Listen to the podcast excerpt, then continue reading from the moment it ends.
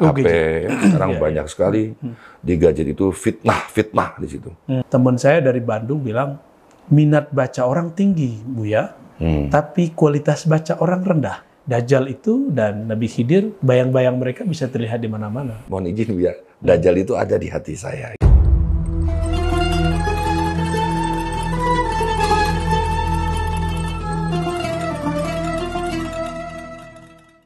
Astagfirullahaladzim, astagfirullahaladzim. Assalamualaikum warahmatullahi wabarakatuh. Waalaikumsalam warahmatullahi wabarakatuh. Segala puji bagi Allah, Tuhan semesta alam. Beliaulah yang memiliki nama-nama yang begitu indah. Satu saja namanya terpercik menetes jatuh ke dalam aliran darah kita yang penuh dengan amarah, melahirkan dendam, pasti akan sirna seketika. Salam serta salawat juga kita panjatkan kepada Nabi besar kita Nabi Muhammad Sallallahu alaihi wasallam beserta keluarga dan para sahabatnya. Mudah-mudahan para pemirsa dari podcast Rumi Jakarta semuanya mendapatkan syafaat dari beliau.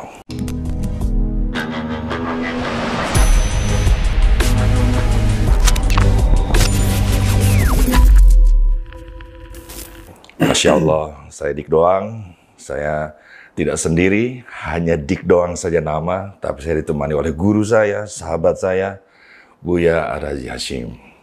Assalamualaikum, Buya. Waalaikumsalam warahmatullahi. Mungkin ingin menyapa dulu para pemirsa dari podcast Rumi Jakarta. Assalamualaikum sahabat-sahabat Cafe Rumi, semoga dimuliakan Allah Subhanahu wa taala. Ini obrolan kita semakin dalam, semakin luar biasa, semakin saya jadi masuk ke dalam dunia entah berantah karena saya masih berpijak di buminya Allah, tapi saya harus bicara tentang ke depan gitu ya, sesuatu yang belum saya selami. Ini kalau kata teman-teman dari sahabat Cafe Rumi Jakarta, kita sekarang berada di tengah peperangan. Mereka menyebutnya segitiga Armageddon. Gaya. Sok. Jadi segitiga itu yang dimaksud tentu ada Imam Al-Mahdi, ada Dajjal, ada juga Isa, Nabi Isa alaihissalam. Yeah. Ini tokoh-tokoh besar nanti yang akan berperang. Saya nggak tahu nih berperangnya sebenarnya berperang apa. Apakah kita perang nuklir yang canggihnya luar biasa, atau peperangan seperti zaman Nabi, atau peperangannya ini soal pemahaman ideologi, keimanan dan lain-lainnya. Ini yang disebut perangnya itu perang apa? Iya, iya. Ya. Baik Bang Dik, Assalamualaikum warahmatullahi wabarakatuh. Waalaikumsalam warahmatullahi wabarakatuh. Alhamdulillah wassalatu wassalamu ala sayyidina Rasulillah ma ba'du. Bang Dik yes. dan sahabat-sahabat uh, Cafe Rumi, berbicara tentang perang segitiga tadi itu berkaitan dengan semua yang tadi Bang Dik sebutkan. Hmm. Tapi dimulai dari perang opini dulu. Perang opini, perang ideologi. Kita sudah melewati perang ideologi. Kita baru saja melewati perang melawan komunis ketika eh, masa-masa Orde Baru. Hmm. Orde Baru itu adalah kemenangan hmm. kita dari komunis. Kemudian itu ideologi ya. Ideologi. Ada sosialisme, ada Uh, macam-macam ya, aliran-aliran ideologi yang muncul di, di dunia. Dan perperangan itu kemudian uh, berakhir dengan perang dingin. Perang dingin. Perang dingin. Uh, seperti yang dikatakan oleh Pangeran Muhammad Salman, bahwa Amerika pun sudah mengganti polanya. Perang dingin itu yang tadinya teologi apa uh, ideologi minded. Mm-hmm. Ideologi sekarang beralih menjadi teologi, hmm. dan itu adalah bom yang luar biasa. Dia eh, seperti bom, saya nggak tahu nama bomnya apa. Jika meledak suatu tempat, serpihannya bisa meledak lagi di tempat yang lain. Oh. Serpihannya meledak lagi di tempat yang lain. Mungkin ada istilah bom seperti itu. Tanya kepada ahli militer, ahli eh, persenjataannya. Dan ini sudah terbukti. Eh, Muhammad bin Salman mengatakan bahwa gerakan ekstremis yang diciptakan di negara dia sendiri, saya belum mau menyebutnya pada sesi ini, kelompok ekstrim ini merupakan hasil perang dingin dari Amerika menghadapi Rusia untuk menjadi badan atau tamengnya menghadapi kelompok komunisnya. Tapi belakangan polanya berganti. Saya tidak tahu kapan mulai berganti, apakah tahun tujuh puluhan, delapan puluhan, sembilan puluhan, atau pas dua ribuan. Mungkin mereka uh, sudah tahu jawabannya. Kemudian berganti dari melawan komunis versus komunis, sekarang melawan Muslim. Wow. Muslim ini kemudian dibuat seperti yang pernah dibuatkan para Nabi. Jadi Nabi Muhammad itu pernah berdoa dalam hadis Muslim, "Ya Rob, jangan hancurkan, binasakan umatku karena kelaparan." Amin, kata Amin. Jibril. Yang kedua, karena tenggelam di laut. Amin. Amin. Tapi ketika yang ketiga, Nabi Muhammad shallallahu alaihi wasallam berdoa, "Ya Allah, jangan jadikan umatku yahlik ba'duhum ba'dah." Menghancurkan, membunuh satu sama lain. Jibril diam, karena Jibril membaca Lauh Mahfuz. Nabi juga membaca, tapi beliau ingin itu dirubah. Allah Masya mengatakan, Allah. "Aku tidak merubah apa yang telah aku tetapkan." Secara kudrah iradah, la yubaddalul qawlu ladayya. Tidaklah dirubah kaul-kaulku, kata-kataku. Lalu bagaimana? Nabi kemudian jadi faham. Semenjak saat itu, dalam riwayat Imam Ahmad, seingat saya, beliau attabi'u uh, dama al-Husain. Beliau langsung mencium bau cucunya, bau darah cucunya, semenjak saat itu. Darah Sayyidina Hussein. Hmm. Berarti memang sudah dinubuatkan kematian Sayyidina Hussein di Karbala. Tapi saat itu Nabi tidak dikasih tahu tempatnya di mana. Berikut sampai sekarang. Dan keturunan Sayyidina Hussein inilah nanti akan menjadi Imam Al-Mahdi. Dan skenario itu akan berulang kembali, berulang kembali. Dan sekarang uh, kita melihat, kita baru saja selesai melihat ISIS menghancurkan Irak, menghancurkan Syam. Yang bertahan, Syam yaitu Suriah. Uh, dibuat, jadi dibuat perang teologi. Sunni Syiah, Sunni Syiah, Sunni Syiah.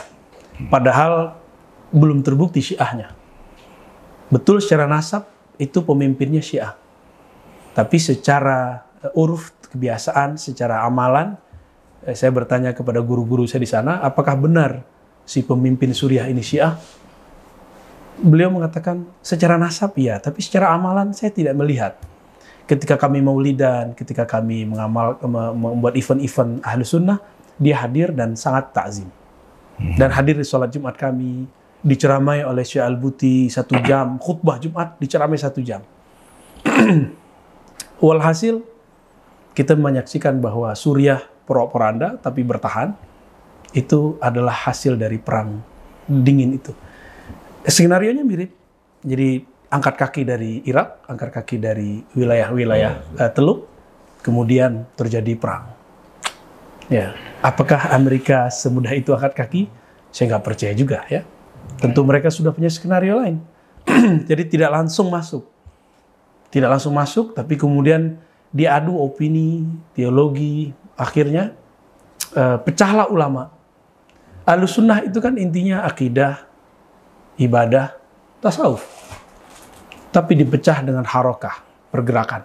Dan ini pola ini akan sudah mulai diterapkan di negeri kita.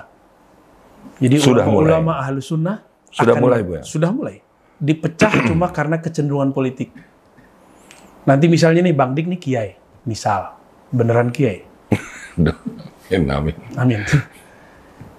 Saya misalnya akidah saya ahlu sunnah, saya mengajarkan kitab ahlu sunnah. Bang Dik juga ahlu sunnah, bermazhab, bertorikoh.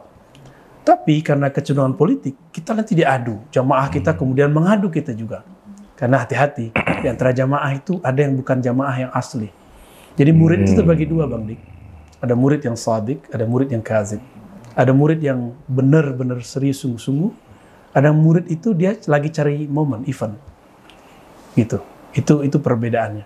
Dia hanya menyukai ustadz itu, kiai itu, karena sesuai dengan hawa nafsu, syahwat intelektual dia, syahwat politik dia. Kalau sudah beda, dia akan caci maki.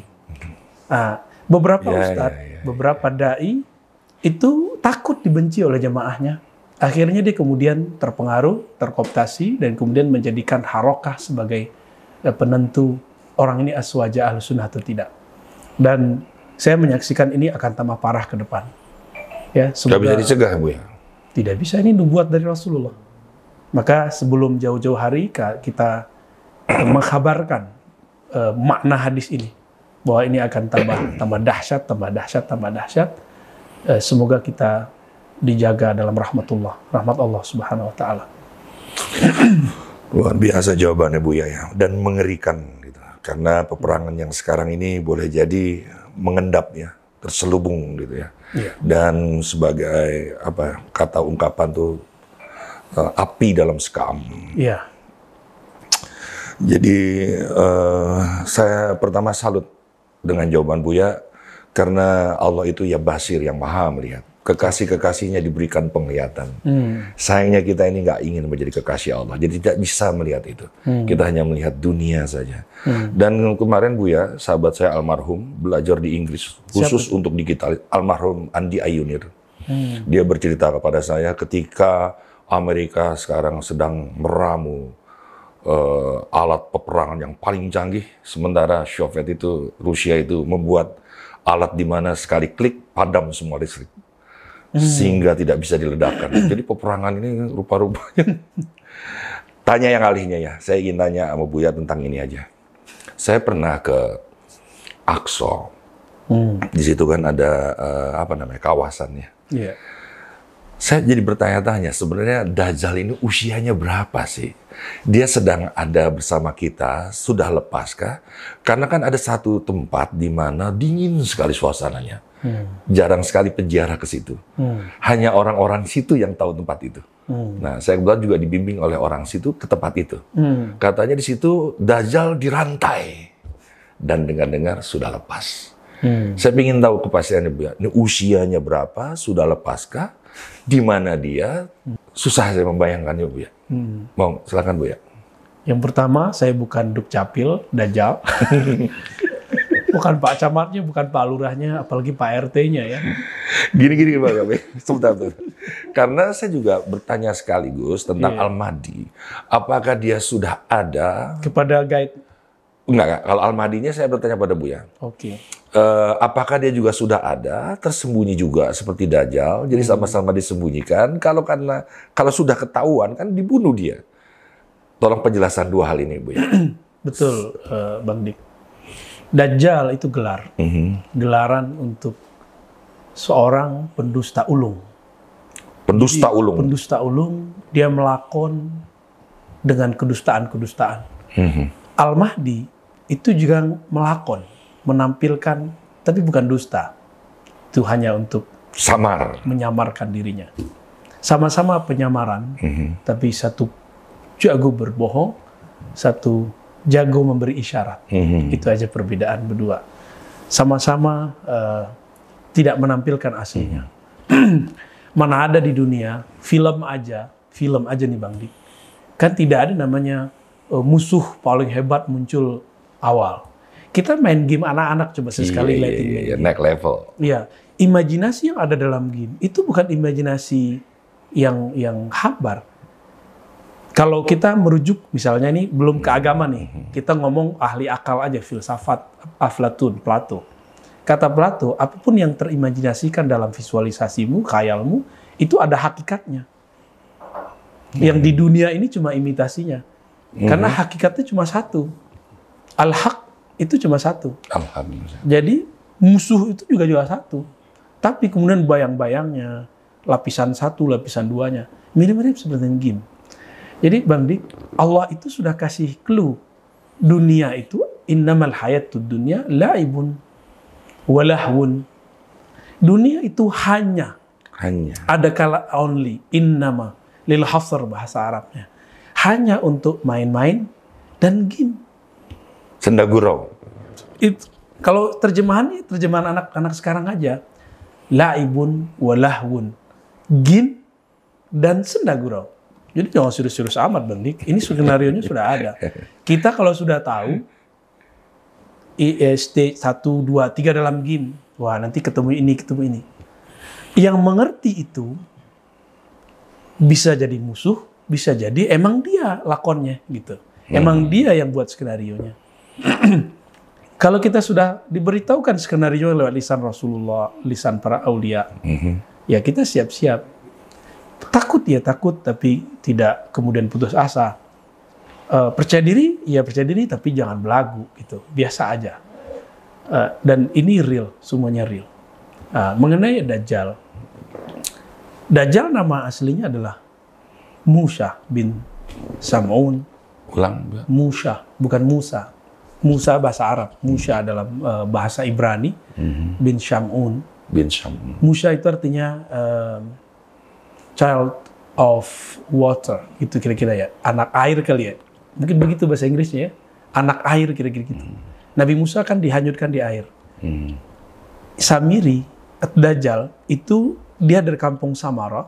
Saya tidak tahu kampung Samara itu apakah di Askolan, Mesir atau ataukah di daerah Yerusalem, saya belum meneliti. Karena kampungnya itu sudah hilang ya. Itu juga hanyut waktu kecil dan diselamatkan oleh eh, eh, oleh siapapun yang Allah perintahkan gitu ya. Diselamatkan. Sama Nabi Musa juga dihanyutkan lalu diselamatkan. Jadi sama-sama anak air. Anak ketemu di air gitu. Keren. Itu nama kecilnya.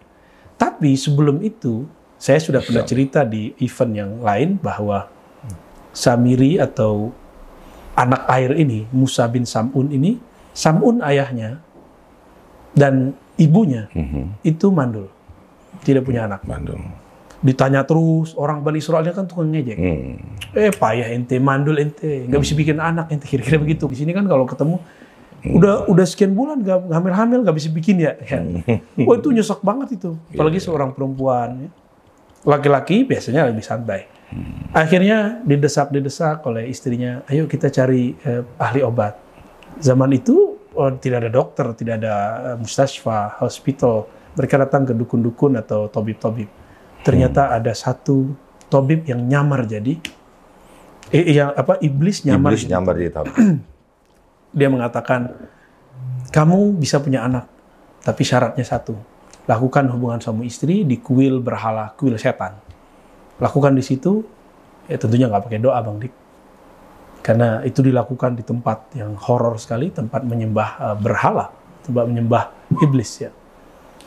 Maka secara fisik dia anak Sam'un, tapi secara batin iblis ikut berhubungan saat itu dan hamil, dan itu yes. adalah anak dari iblis. Iblis namanya Azazil. Jadi nasab batinnya Dajjal itu, itu Musa atau Dajjal bin Azazil secara batin, bapak batin istilahnya ya. Mm-hmm. Kalau Musa bin Imran, Nabi mm-hmm. Musa Rasulullah beda. Jadi ada Musa Rasulullah bin mm-hmm. Imran, saya ini Musa bin Sam'un atau Musa atau Dajjal bin mm-hmm. Azazil. Berapa umurnya? Hitung aja Bang Dik dari masa Bani Israel sampai sekarang. Itu atau Dajjal itu atau tubuh jasadnya milik bapaknya, jangan-jangan tubuh ruhnya milik. Emang. Begitu jadi ya? jasad jasadiahnya adalah manusia. Manusia, ruhnya. Spirit di dalamnya adalah spirit Azazil. Maka dia saktinya bukan main. sebelas dua belas dengan Azazil iblis. Terus berapa umurnya? Ya hitung aja. Dari Nabi Musa sampai sekarang. Zaman Bani Israel itu sampai sekarang. Jika Allah izinkan Dajjal itu hidup sampai sekarang, Barang.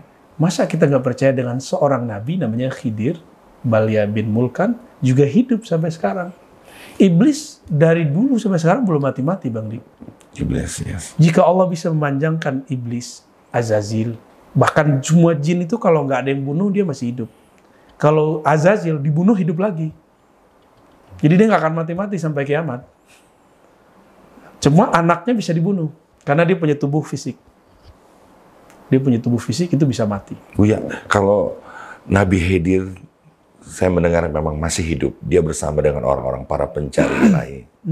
Apakah Dajjal juga hidup di tengah orang-orang yang mencari iya, iya. pemaksiatan dunia? Wali Allah, sat, Nabiullah, satu Nabi setan. Ya, hmm. jika wali atau dukun aja bisa pindah tempat dalam sekejap. Bisa terlihat di beberapa tempat di satu waktu. Uwais Al-Qarni di satu waktu terlihat di dua tempat. Ibunya ngelihat di rumah, temannya ngelihat ada di di Mina, di Arafah. Ketika tawaf, bengong, ini Uwais itu siapa? Kalau dalam beberapa riwayat Allah mewakilkan, menyuruh malaikat menyerupai Uwais. Malaikat apa ini? Malaikat kan cahaya. Berarti ini cahaya-cahaya yang memancar dari dalam diri Uwais Al-Qarni. Sama. Dajjal itu juga punya kegelapan-kegelapan yang bisa memancar di mana-mana. Bayang-bayang kita kalau kalau berdiri begini, lalu ada ada tujuh lampu di depan kita, maka bayang kita ada tujuh. Maka akan terlihat tujuh. Ini contoh aja Bang Dik. Ini ilustrasi biar gampang. Ya, bahwa Dajjal itu dan Nabi Khidir, bayang-bayang mereka bisa terlihat di mana-mana. Dan ini bukan khurafat, karena ada dalilnya. Apa dalil yang paling kuat lagi setelah ada Sahih Bukhari tadi tentang Uwais Al-Qarni? Sayyidina Yusuf alaihissalam. Sayyidina Yusuf ketika uh, digoda oleh uh, ibu tiri, ibu angkatnya, mm-hmm. bukan ibu angkat juga ya, tuannya, nyonyanya. Majikan. Majikannya sangat cantik sekali. Perempuan paling terawat di zaman itu. Saya nggak bisa bayangin, Bang Dik pasti langsung pingsan ngeliatnya ya. Mungkin matanya nggak bisa kedip lagi dengan kacamatanya yang lucu itu ya. Yusuf alaihissalam, hamma biha, sempat ada himmah, ter, tergerak sedikit. Itu secara nafsiah, tapi batin beliau menyelamatkan. Batinnya kemudian melihat ayahandanya Sayyidina Yakub bin Ishaq. Itu muncul di depan bawa tongkat, lalu begini kepalanya. Pop. Menegur. Menegur. Nabi Yusuf sadar ketika dia sempat bergumam, wow cantik juga ya gitu. Dan itu tidak dosa. Kan kita mengagumi sesuatu dosa? Enggak. Ya wajar, beliau selama ini mengagumi sebagai nyonya, sekarang malah digoda gitu. Diketuk. Nabi Yusuf, untung Bang Dik dan saya bukan Nabi, hmm. jadi nggak perlu diketuk. Lewat dulu ya kan. Walhasil, beliau menyaksikan ayahnya ada di Mesir, padahal ayahnya tinggal di Yerusalem. Jarak Mesir Yerusalem lumayan jauh, nggak mungkin perjalanan sekejap, se semenit dua menit nggak mungkin. Itu sebulan dua bulan baru bisa lewat. Nah, Nabi, Nabi bisa dilihat dalam banyak bentuk, dalam beberapa di, di satu waktu di beberapa tempat. Itu pancaran cahayanya sebenarnya, pancaran cahayanya. Nah. Jadi umurnya berapa? Hitung aja dari zaman Bani Israel sampai sekarang. Ciri-cirinya ada di mana, Bu? Saya tidak berani karena hadisnya hanya menyebutkan pulau. Pulau? Satu pulau. Bukan Pulau Gadung, Bang Dik. Mungkin pulau, jadi ingat segitiga Bermuda. Enggak juga. Di dalamnya mungkin? Enggak. Enggak, ini, ini rahasia kenal. Kalau segitiga Bermuda, mungkin kita udah bunuh dia dari dulu kali. Ya, enggak mungkin semudah itu. Atau di ujungnya bumi? Di mana itu ya di ujungnya? Emang bumi? Ada ujungnya bumi, Bang Dik? Bumi bulat, mana ada ujungnya? Gini, Buya. Ya. Hmm, Dajjal itu digambarkan ya. Banyak banget di YouTube nih, Buya. Oh, yang disandi- yang disandingkan okay. bahwa dia bermata satu hmm. gitu. Nah, bermata satu ini sebenarnya sistem atau cara pandang orang yang hanya melihat dunia, dunia dan dunia saja. Jangan-jangan mohon izin, Buya. Dajjal itu ada di hati saya gitu. Wow. Di hati kita gitu. Jika pertanyaannya Dajjal secara maknawi, Dajjal kebohongan ya, ketipuan. Kebohongan yang ulung tadi. Ya, itu ada di sekitar kita semua. Maka Nabi mengatakan mm-hmm. setelahku akan muncul salasuna dajjalun, tiga puluh Dajjal. Mm-hmm. Itu menunjukkan banyak, bisa jadi lebih. Mm-hmm. Lalu ada Dajjal secara hakiki. Itu Dajjal yang Samiri Musa bin Syam'un itu. Nah, mm-hmm. bagaimana ada mata satu? Semua hmm. hadis tidak ada yang menyebutkan bahwa Dajjal itu matanya satu. Hmm. Matanya dua, tapi makanannya belean, apa terjemahan belean itu? Belekan. Belekan. Hmm. Ada kotorannya. Iya, ketutup, ketutup hmm. terus. Karena dia mengalami eh, waktu kecilnya, karena banjir itu, hmm. mengalami nggak tahu apa yang terjadi pada badannya.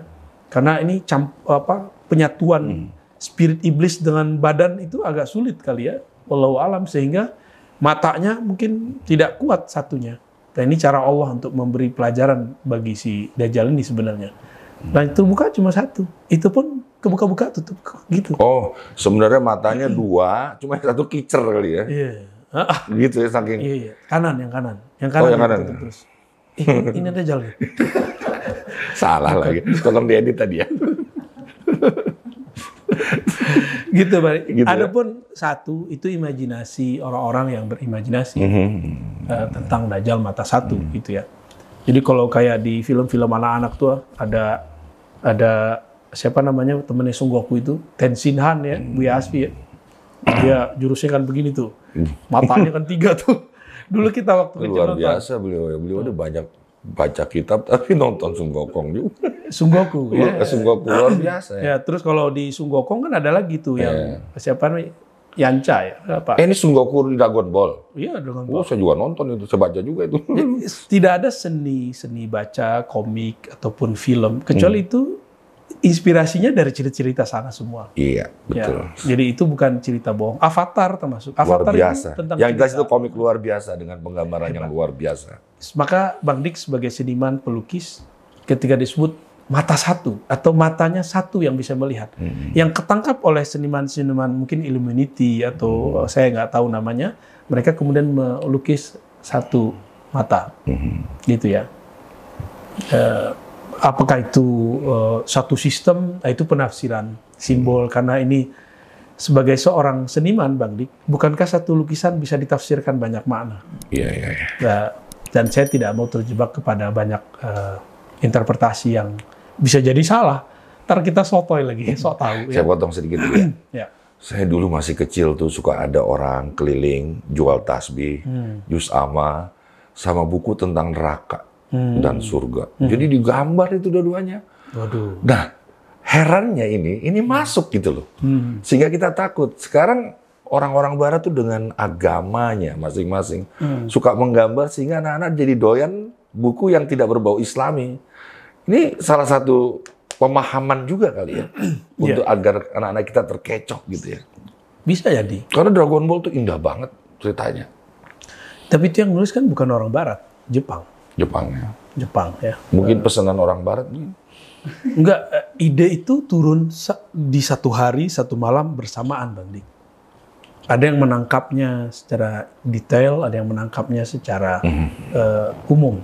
Saya sering mengalami itu. Jadi misalnya kita dapat ide menulis suatu tema. Oh.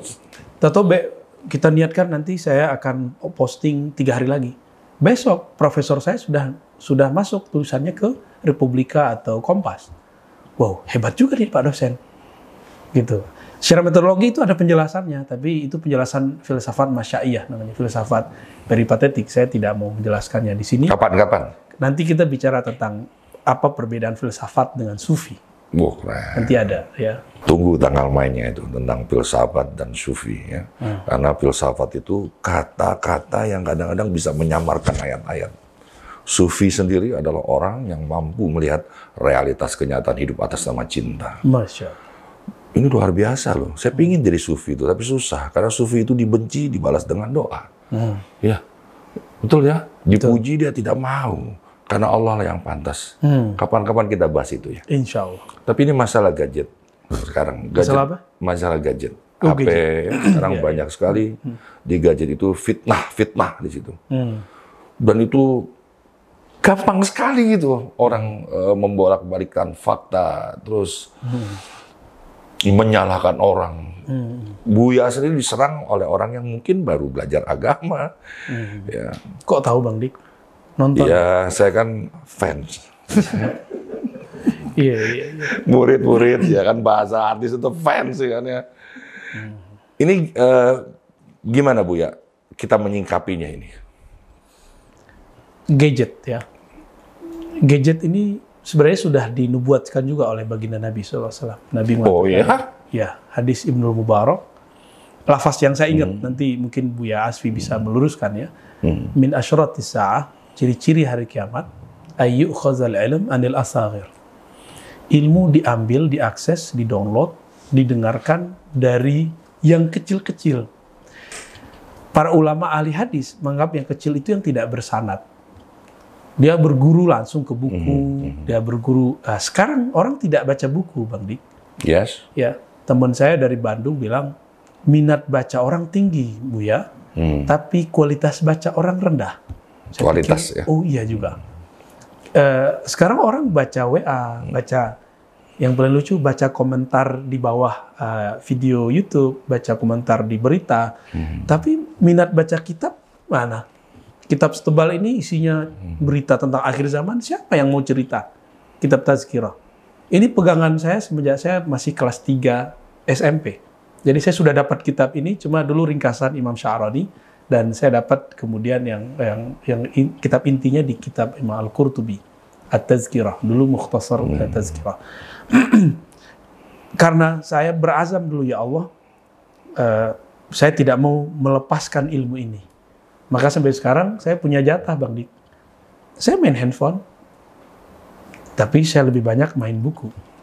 Saya baca yang ada maklumat di dalam gadget, tapi hmm. saya lebih banyak ngambil maklumat dari sini. Dan di kolbu kita juga ada gadget, Bang Dik. Ada gadget? Ada gadget juga di kolbu kita. Maksudnya? Dan itu dahsyat sekali. Handphone atau uh, tablet, dia supaya bisa mengakses berita, mendownload, dia butuh wifi, butuh wifi, butuh kartu. Yeah, yeah. Kalau kartu berarti dia perlu ada pulsa. Mm-hmm. Sama, kalau Bang Dik bisa menghidupkan kolbu. Wifi di kolbu itu terkoneksi dengan server tertentu, wah keren, maka akan bisa mengakses. Sedikit itu bocoran dong, gimana tuh caranya, Bu ya? Sedikit aja lah. Ya, nanti kita bahas yang lain. Ini tapi tanggung nih. Saya mempersiapkan perang soalnya. Waduh, gawat Bang Dik. Ketika Sayyidina Omar datang kepada baginda Nabi, hmm. apa kata Nabi? Jika di, ada di setiap umat itu muhaddatsun, orang yang diberi kabar kolbunya, itu muhaddatsun. Orang yang bisa muhaddatsun itu artinya orang yang diberikan kabar hatinya. Iya. Kalau muhaddisun ahli hadis. Hmm. Muhaddatsun dia diberitakan di kolbunya. Itu muhaddatsun. Itu hadis Sahih Bukhari, Muslim. Kolbu yang seperti apa, Bu ya? Ya. Sering berzikir kah? Dulu, selesai dulu hadisnya, Bang Dik. Oh, ya. Nafsu saya. Lau kana fi ummati la kana Umar. Ya. Mm-hmm. Kalau ada di umatku, itulah Umar orangnya. Mm. Apa yang dilakukan Umar? Umar lagi apa namanya? Lagi eh, khutbah di Madinah, itu bisa berdialog dengan tentara dia, panglima dia, Suriah yang ada di Irak atau Syam. Itu pakai telepon apa itu, Bang Dik? Wah, apa tel- uh, ininya itu? Servernya apa? Itu keren, server keren, kolbu. Keren, keren. Dari kolbu kepada Allah, Allah yang mengirimkan. Berarti H P sama hati lebih canggih hati ya? Iya. Lebih canggih hati kalau dirawat. Kalau dirawat. Maka persiapan kita di akhir zaman, nanti ini tablet Bang Dik nggak bekerja karena nggak hmm. ada energi listrik. Seperti hmm. tadi Bang Dik cerita, teman Bang Dik hmm. uh, membandingkan teknologi orang Uni Soviet mm-hmm. atau Rusia dengan eh, U S. Mm-hmm. Ini mau menghancurkan, ya ini meng, sebelum dihancurkan dimatiin dulu sistemnya. Kalau semua sistem mati, bagaimana Bang Dik? Handphone yeah. tidak bergerak. Ya, ini seperti pisau. Pisau itu bisa dipakai bunuh orang, bisa dipakai untuk bikin eh, bumbu masak yang enak. Terserah mau dipakai apa yes, gadget yes. kita.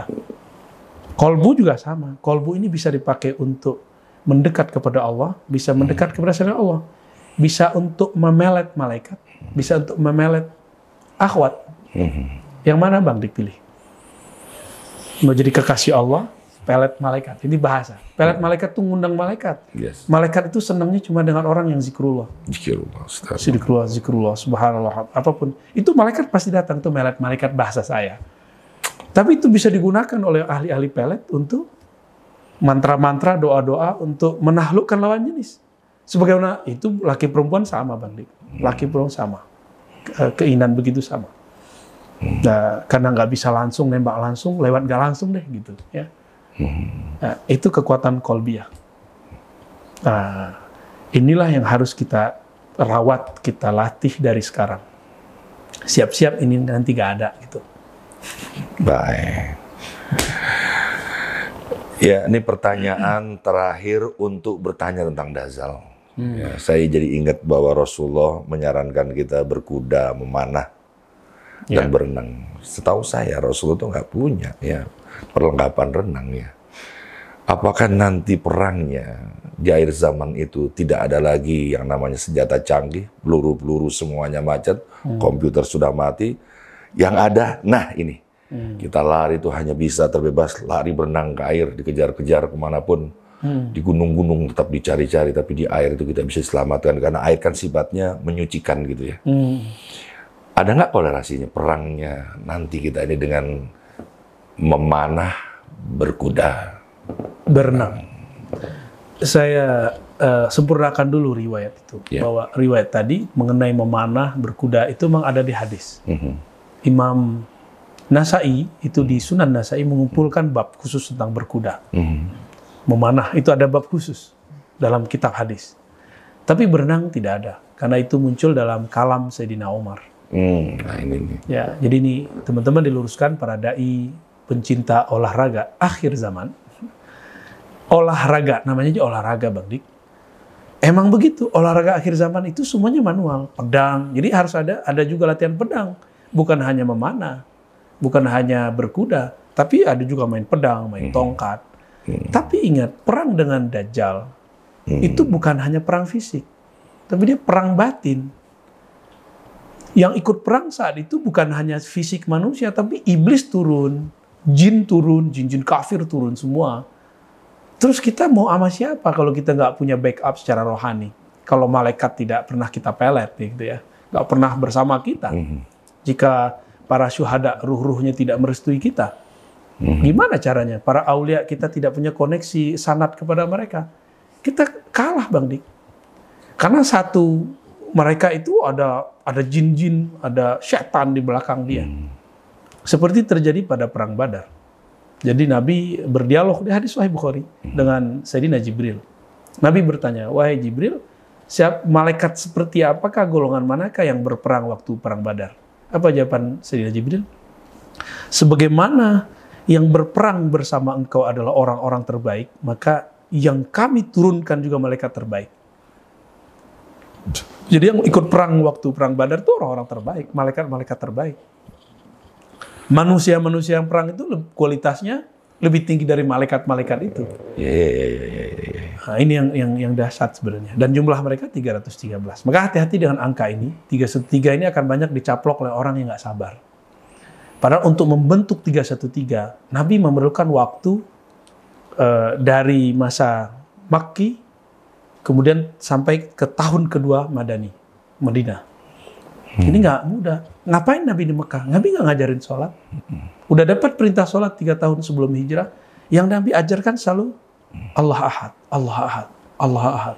Supaya tidak ada perselingkuhan dalam kolbu. Cukuplah zahir yang berselingkuh dengan dunia, mencintai dunia. Tapi kolbu tidak boleh berpaling kepada Allah. Cukuplah badan kita maksiat, tapi batin kita nggak boleh maksiat. Yang Allah pandang kan batin.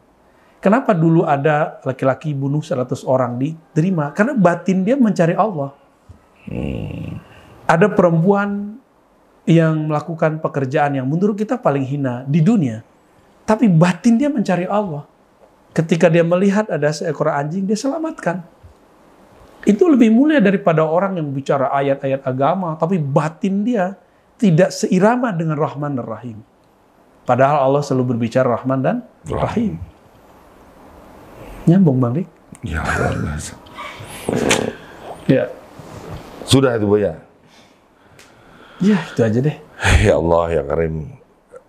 Mulai sekarang saya harus belajar berenang. Hmm. Berkuda. Jadi itu latihan fisik aja, Bang. Ya. Saya pikir tadi itu berang itu filosofi ya. Kalau kita berenang dari pantai, garis pantai, hmm. kalau kita keasikan terus berenang, berenang, berenang, berenang, berenang, lama-lama kita kejauhan untuk balik tenggelam kita. Makanya begitu kita jalan ke dunia lagi asik, Allahu Akbar, Allahu Akbar, balik. Hmm. Berenang lagi, Allahu Akbar, Allah, balik. Jadi hmm. kita ada beberapa lima waktu jadi latihan untuk berenang lebih jauh lagi. Saya pikir hmm. cuma itu.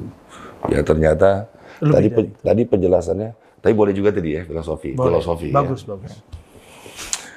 Saya ini baru belajar agama, sahabat semua.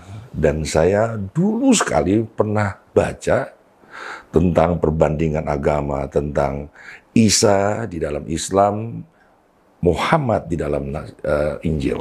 Hmm. Dikatakan bahwa nanti Nabi Isa turun. Itu kan menarik ya.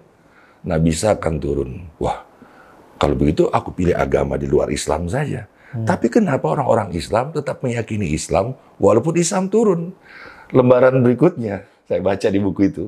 Dicetakan keberapa hurufnya masih juek-juek gitu loh, huruf panjang hmm. lama. Ternyata Nabi Isa itu turun hanya ingin menjelaskan bahwa Rasulullah adalah nabi yang benar. Karena di saat itu digambarin buku-buku itu bahwa orang nanti tidak lagi percaya pada ulama, kiai, ya. Orang lebih percaya kepada tabib, orang yang bisa menyembuhkan. Hmm. Di situ ya. Nah, sekarang kita beralih dari Dajjal ke Isa. Sebenarnya itu dari yang saya ceritakan tadi. Hmm. Pastikan salah semua mungkin ya. Mungkin saya juga tidak tahu buku yang terbaik. Nabi Isa. Tentang Nabi Isa kapan turun, dan apa yang akan dikatakan oleh Isa, dan apa perannya Isa turun. Iya. Pertama, Nabi Isa itu unik. Unik. Kenapa? Dia lahir dari rahim seorang ibu yang tidak tidak melalui perkawinan, tidak melalui Unik. Persentuhan uh, suami istri. Maka sangat kurang ajar sekali kalau ada yang menafsirkan ketika Jibril datang lalu menggaului Maryam. Itu tidak mungkin. Kenapa? Dulu waktu Nabi Ibrahim didatangi Jibril, dihidangkan makanan, itu Jibril diam. Baru kemudian Nabi Ibrahim merinding. Kayaknya yang di depanku bukan manusia deh.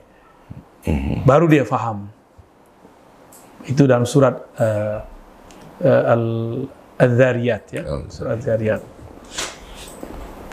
Kemudian Nabi Isa alaihissalam terlahir ya. Jadi terlahir. Jadi kita rot dulu, kita kritik dulu kalau orang yang mengatakan Nabi uh, Nabi Isa itu anaknya Jibril kan gitu. Hmm. Itu nggak benar. Karena Sayyidah Maryam tidak pernah digauli bahkan disentuh oleh laki-laki manapun. Berarti ini anak, anak siapa? Langsung dihembuskan oleh Allah. Karena Allah jika berkehendak tidak butuh sebab. Karena dialah pencipta sebab. Lam yalid wa lam yulad. Itu artinya, lam yalid, dia ada bukan disebabkan atau menyebabkan. Karena dialah yang menciptakan sebab. Itu lam yalid wa lam yulad. Maka disebutlah beliau ini roh murni, disebut ruhullah. Saya kalau menerjemahkan spirit murni, pure spirit. Ya. Disebut juga kalimatullah. Kenapa? Karena dia ada cukup dengan kun, tidak perlu perkawinan. Hmm. Allah berkata kun, langsung jadi janin di dalam. Allah sedang uh, menguji kita bahwa hmm. ada kok orang lahir tanpa ayah dan ibu, itu Adam. Hmm. Ada yang tanpa ibu, itulah Hawa. Ada yang tanpa ayah, itulah Isa. Ada yang dengan ayah dan ibu, itulah Bang Dik dan saya. Dan kita semua yang ada. Itu pertama. Ya. Ini uniknya Sayyidina Isa alaihissalam. Dan yang kedua, Nabi Isa itu ditakdirkan oleh Allah membuka rahasia-rahasia rububiyah Allah. Apa arti rububiyah? Sisi penciptaan, sisi kekuasaan Allah, menghidupkan yang mati, memberi rezeki, mengetahui yang tidak tampak oleh kasat mata. Jadi Sayyidina Isa itu, itu adalah pancaran rububiyah. Pancaran rububiyah.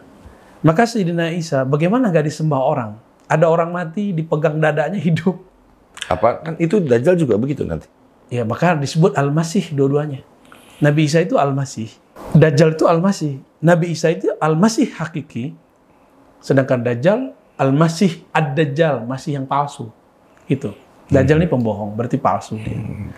Lalu teman-teman, Nabi Isa ini betul-betul menampilkan rububiyah gitu.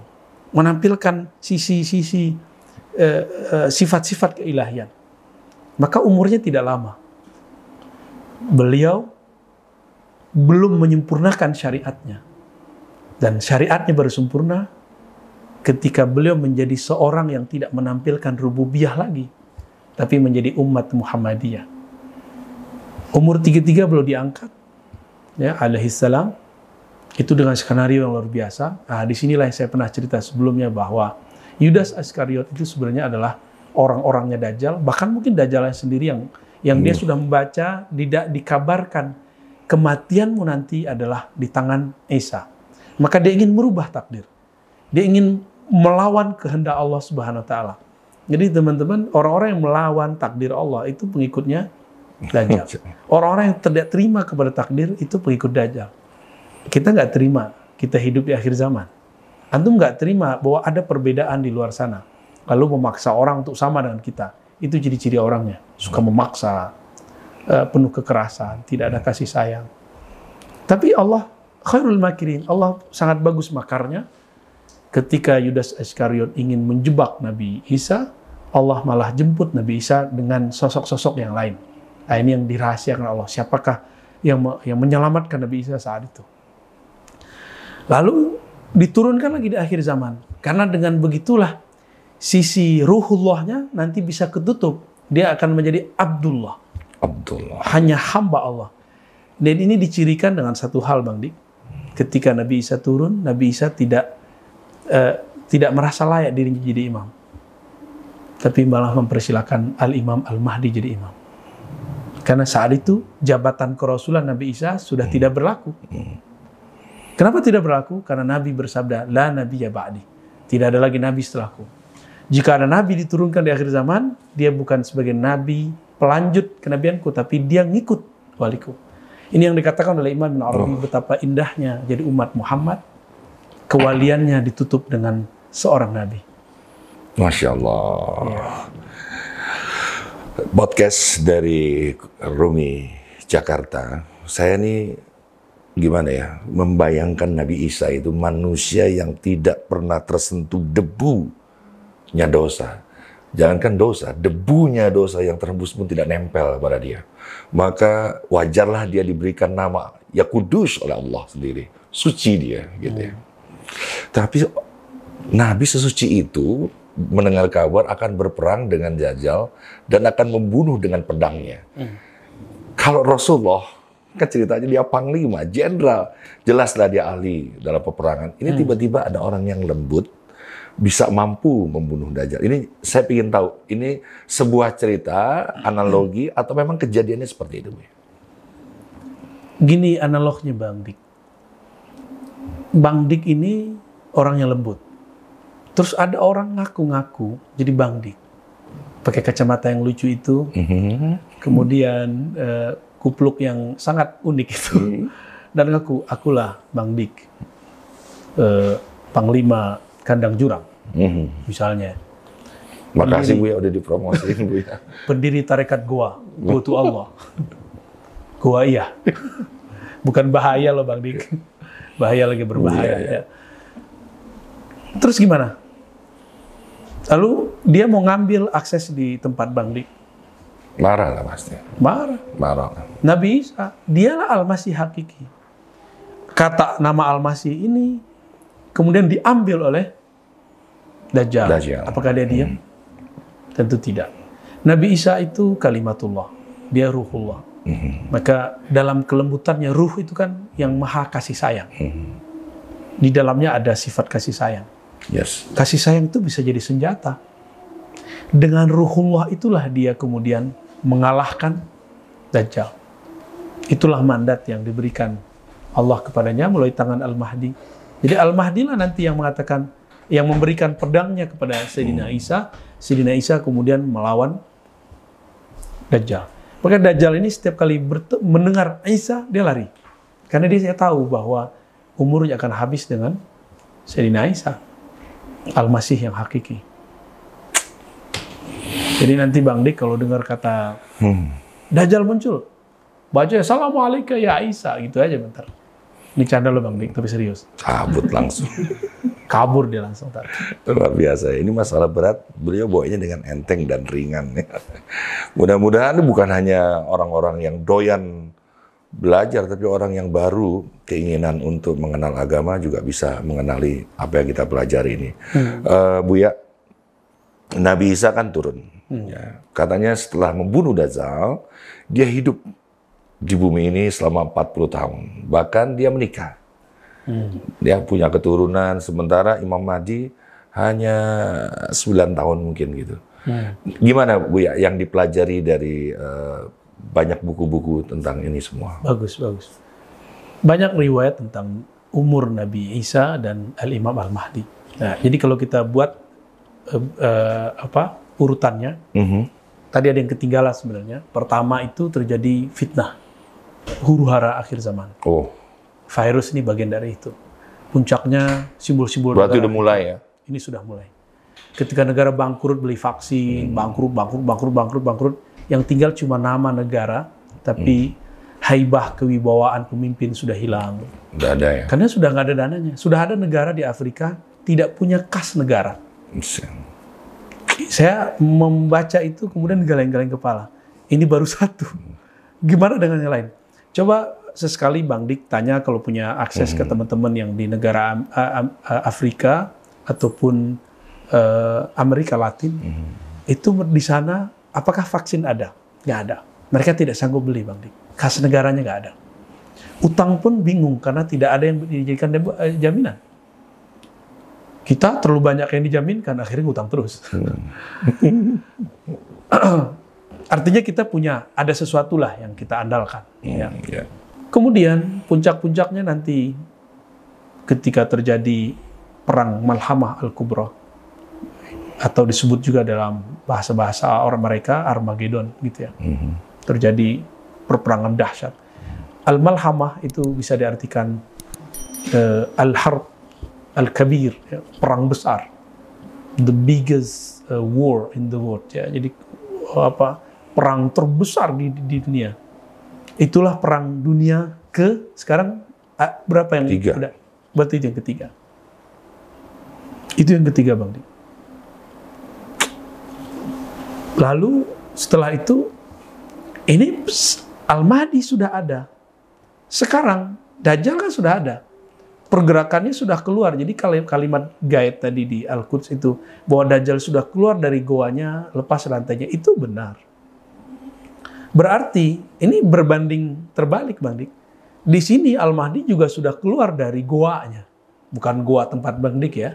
Alhamdulillah dipromosi. Terima kasih ya. Podcast Cafe Rumi karena ini udah seratus ribu yang nonton kita ini, luar biasa. Wah, ini nggak tahu. Mudah-mudahan hmm. Anda semakin berminat melihat tayangan ini ya, semakin lama bisa sejuta nanti orang. Jadi mempersiapkan, diaminin, diaminin, amin, amin ya rabbal alamin. Mempersiapkan tentara-tentara untuk berperang dengan Dajjal. Lanjut Buya tadi. Jadi kalau Dajjal sudah mulai keluar, tapi dia masih tentu masih di pulaunya ya. Masih di pulaunya dan jadi bisa bahasa majazi, bisa bahasa hakiki. Kita karena tidak bisa mengaksesnya secara fisik, ya kita tunggu aja tanggal mainnya. Sama halnya Al-Mahdi juga begitu, dia yeah. sudah mulai keluar Tua. dari guanya, tanda kutip. Tersembunyi juga. Tapi main bawah tanah. Main di bawah tanah. Eh, ya main dalam secret-secret mereka, rahasia-rahasia mereka. Dan ini nggak, jangan dibayangkan seperti mainan-mainan biasa. Ini ini perang dunia. Jadi teman-teman yang kemudian nggak sabaran, terjebak dengan yang ngaku Imam Mahdi lewat hmm. sosial media, hmm. lewat mimpi-mimpi. Sabar, ini urusan akhir zaman, ini urusan benar salah, surga neraka. Kita nggak akan menggantungkan nasib kita dengan khayal-khayalan, mimpi-mimpi. Yeah. Harus jelas, lahir, batin, akal, kolbu, ruh, semuanya harus lengkap, komplit. Jadi sabar, yang sabar ini yang, tapi memang sedikit orang yang sabar hmm. itu.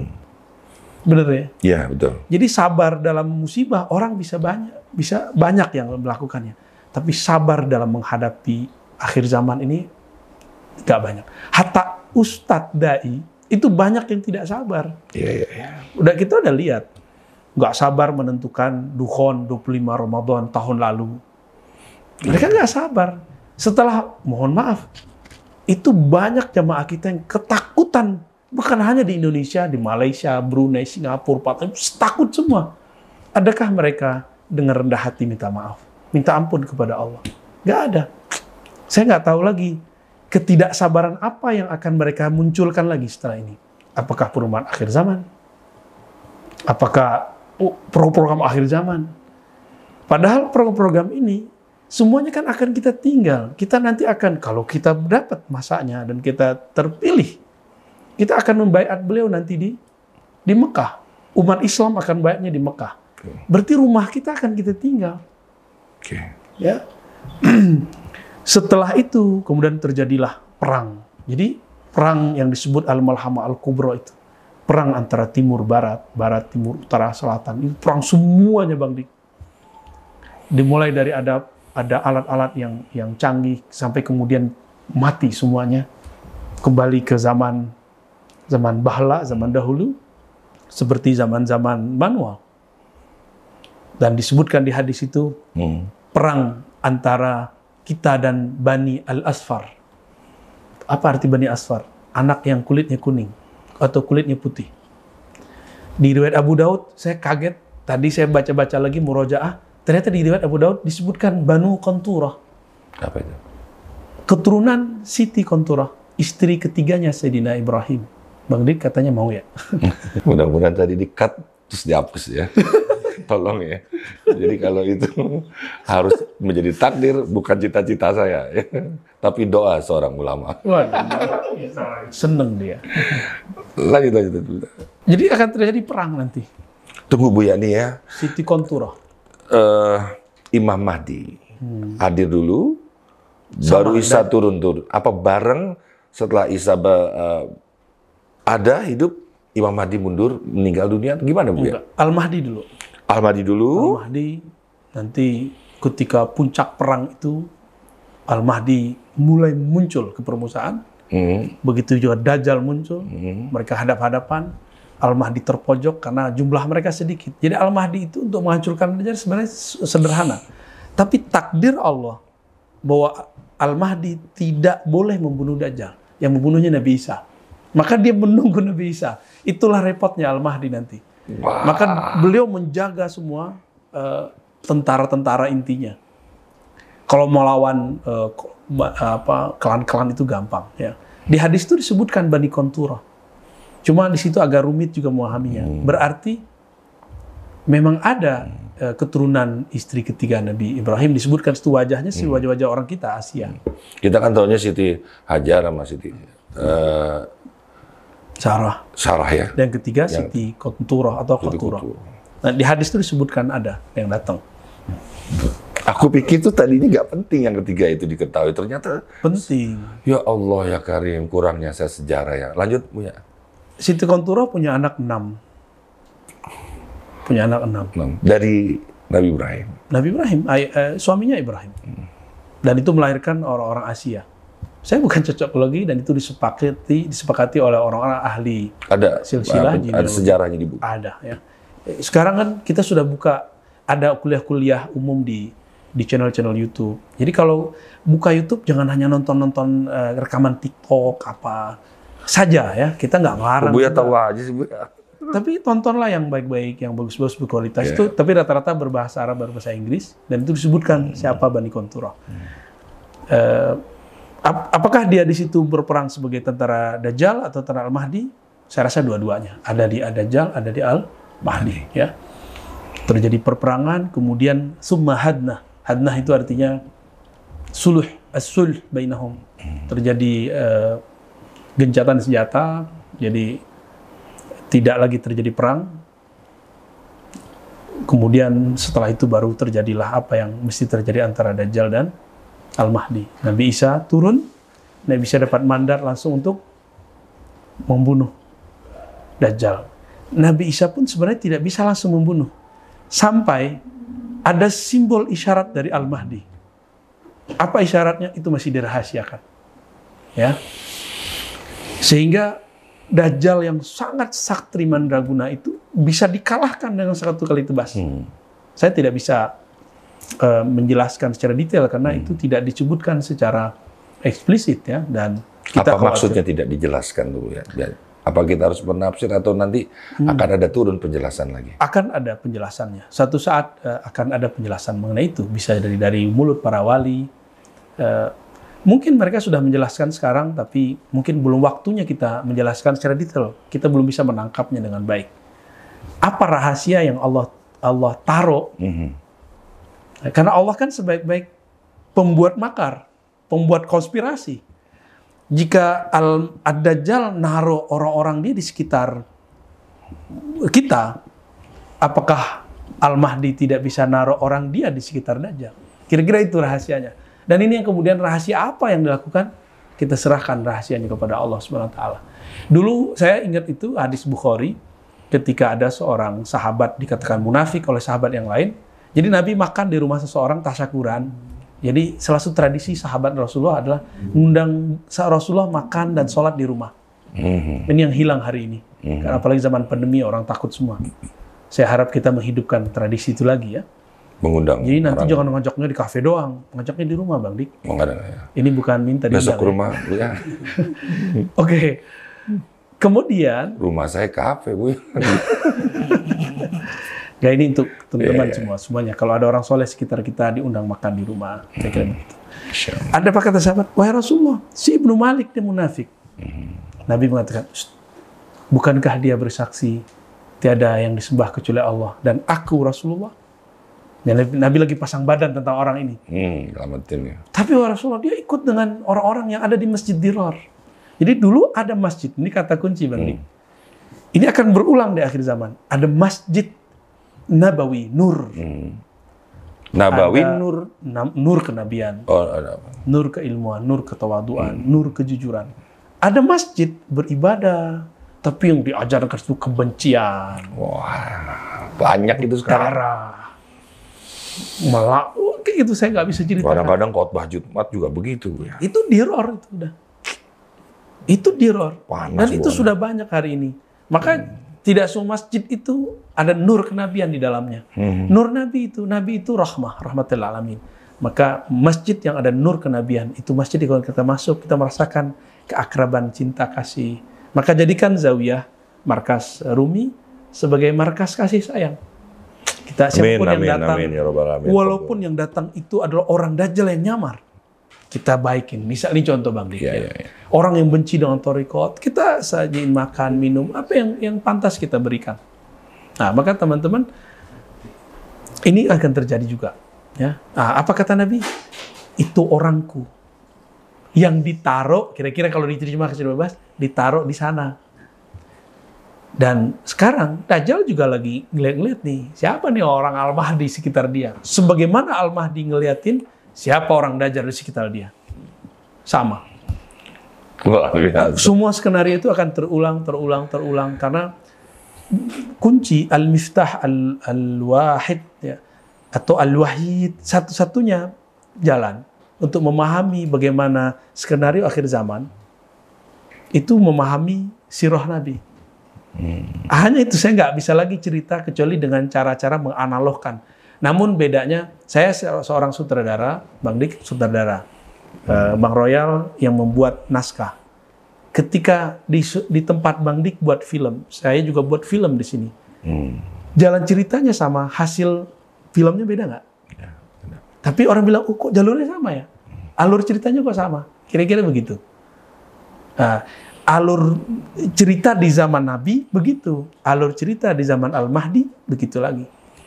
Nah, terakhir baru kemudian setelah Dajjal membunuh, Al-Mahdi diberikan hidup dengan umat Muhammad akhir zaman, begitu dengan Nabi Khidir, Sayyidina Isa, Sayyidina Ilyas, dan para aulia-aulia kutub, dan abdal, dan semuanya selama sembilan tahun. Tapi ingat, jika di masa Dajjal empat puluh hari, satu hari sama dengan setahun, maka coba di-compare. Bersama Al-Mahdi satu hari sama dengan setahun. Kalau sembilan tahun, lamanya bukan main, indahnya bukan main. Tidak ada di situ penyakit, tidak ada orang miskin, dan dikatakan di hadis bahwa emas, berlian berkelimpangan di mana-mana. Dinar dirham, ah, itu cuma batuk keluarnya dinar dirham, kira-kira begitulah ya. Orang nggak butuh lagi meminta-minta, orang tidak akan ada protes, tidak ada kebencian, semuanya rahmatan, rahmatan, rahmatan. Apakah Nabi Isa meninggal? Ada riwayat kita dapatkan, tapi itu dhaif. Nabi Al-Mahdi wafat dhaif. Tapi kalau Nabi Khidir memang ada riwayatnya. Nah, lalu datanglah Ya'juj Ma'juj. Di hadis dikatakan bahwa Nabi Isa lah nanti diperintahkan juga oleh Imam Mahdi naik ke gunung. Gunung apakah itu? Itu rahasia juga. Dia ngangkat tangan, kemudian hancurlah, turun cahaya dari langit, kekuatan dari langit menghancurkan mereka. Karena Ya'juj Ma'juj itu dalamnya iblis semua ya. Setelah itu baru kemudian Allah matikan mereka dengan cara yang sangat baik sekali, indah sekali. Begitu yang saya dapat tangkapnya, barangkali ada perbedaan penafsiran, itu bisa terjadi. Namun inti-intinya kira-kira begitu, wallahu a'lam. Pemirsa podcast dari Cafe Rumi Jakarta, saya adalah orang yang paling bersyukur ya. Karena ilmu banyak bertebaran di YouTube, tapi nyari guru itu susah ya. Beliau, guru saya Buya Ar Razi ini barusan menjelaskan entah itu berapa buku ya, bukan halaman lagi ya.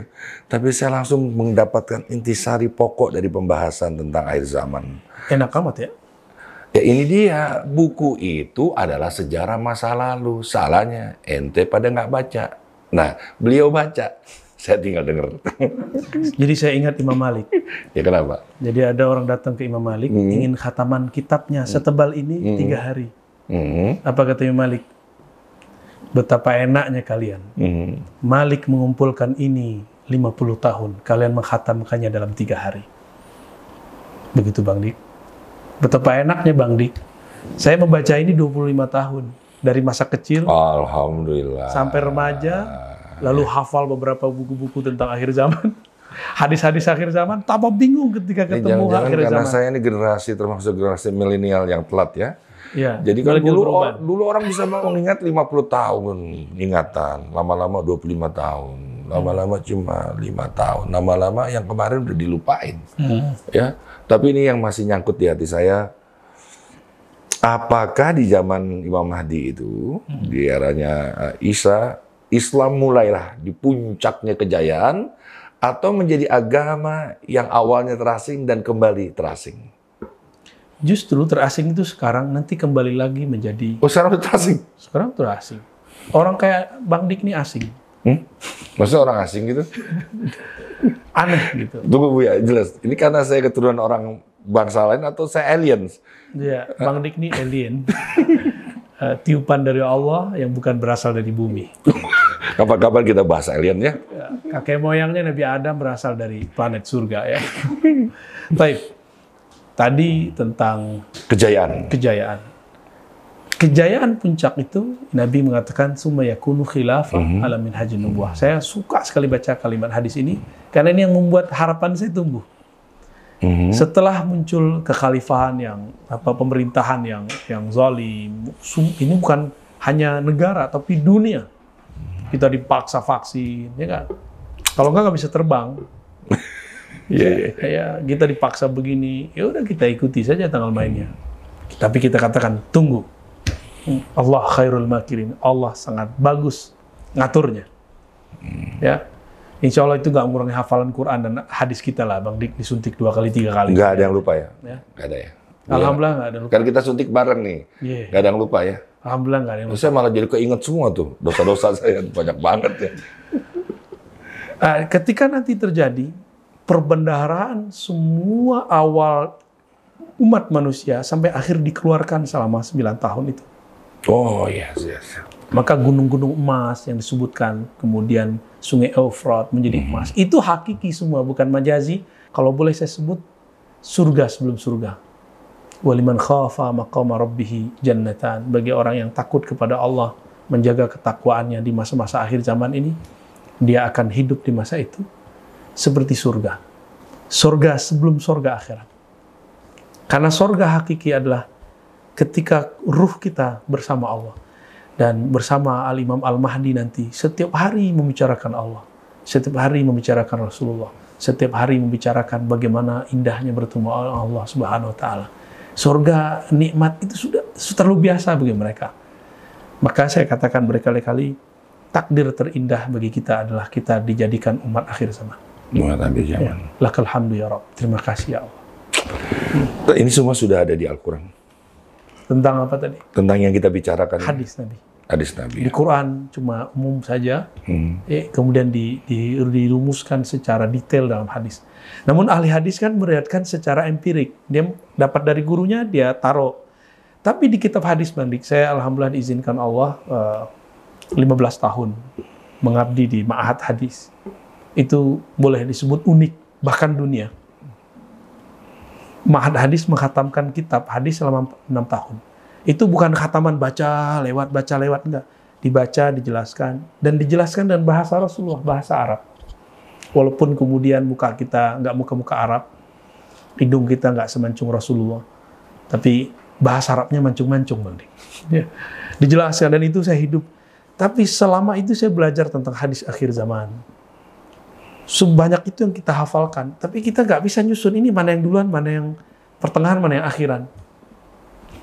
Namun dengan pandemi ini, Allah kemudian mengajari kita banyak hal. Saya kemudian bertemu juga dengan orang-orang ahlullah, ya, para-para aulia, para-para masyaikh, yang kemudian membimbing kita, ini susunannya di sini, ini susunannya di sini. Bahkan banyak buku yang muncul di awal tahun dua ribu, ya, bahkan buku yang ditulis oleh apa ensiklopedia akhir zaman, itu pun beberapa tidak pas.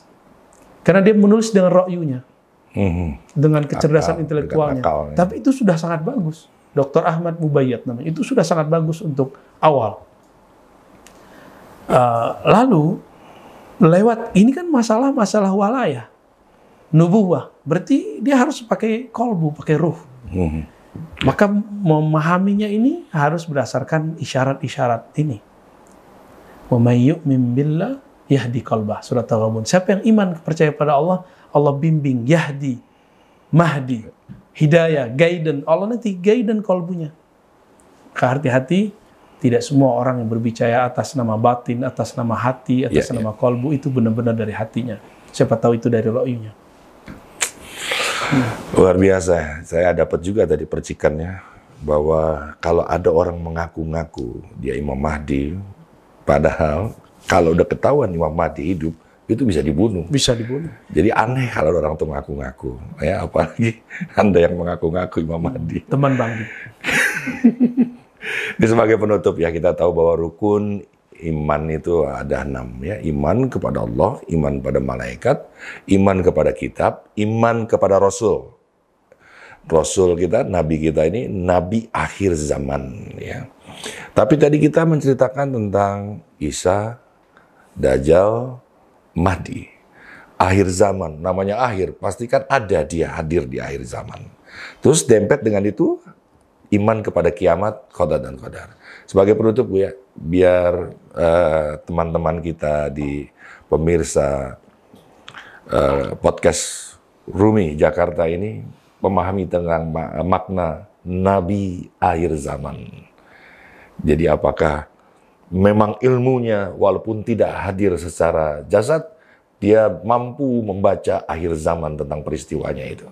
Karena di kitab lain jelas tidak ada ini tentang ini semua. Ya, ya. Jadi di Quran itu ada Injil, ada Taurat, ada Zabur, lengkap, kap, kap, gitu ya.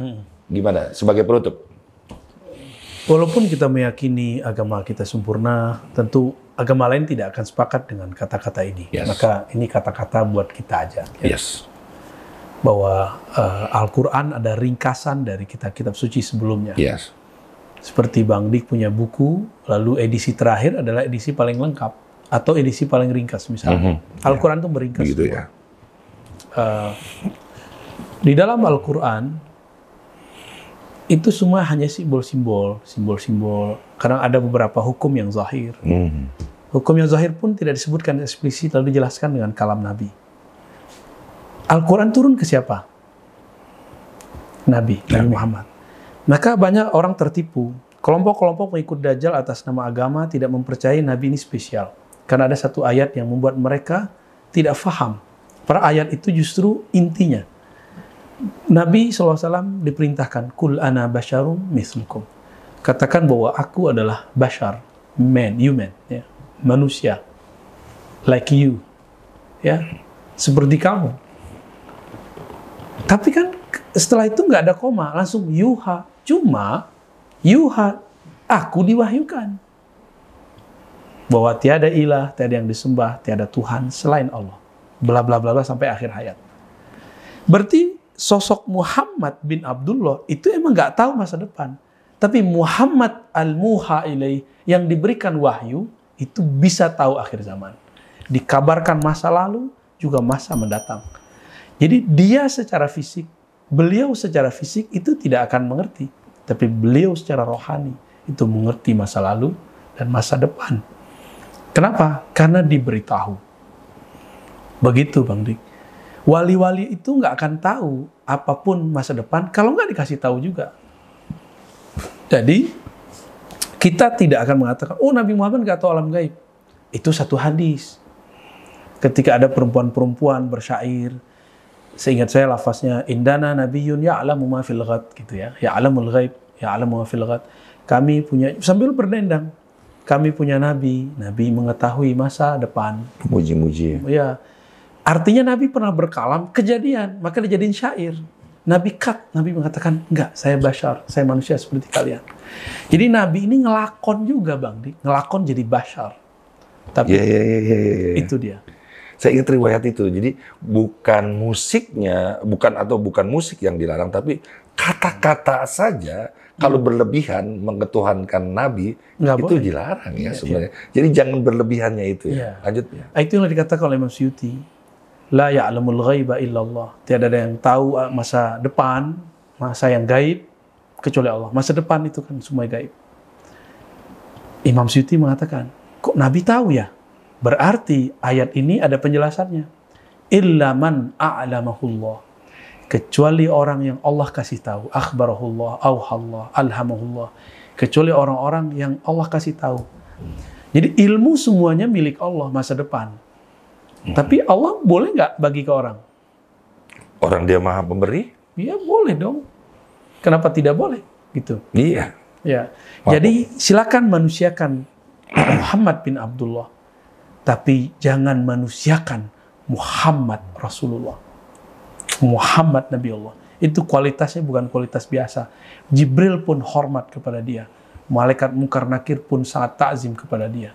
Jibril tidak bisa tembus Sidratul Muntaha, berhenti. Tapi seorang Muhammad Rasulullah bisa tembus kepada arasnya. Siapa yang lebih mulia? Jibril atau Muhammad? Wow, luar biasa Buya. Ini sebenarnya Ibu ilmu yang ribet ya, tapi Buya ini menyegarkan saya dengan sesuatu yang ringan ya. Beliau di dua minggu yang lalu pernah mengingatkan Rasulullah itu dengan Allah ibarat dua busur ya. De dekatnya. Dekat ya.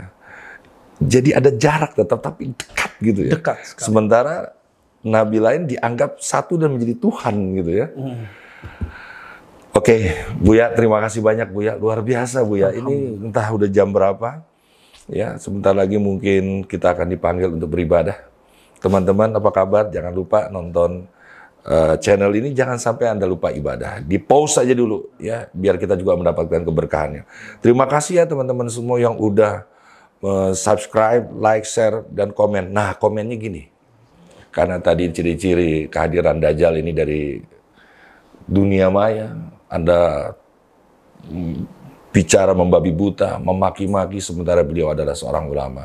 Cobalah bijaksana dan arif, santun dalam berbahasa.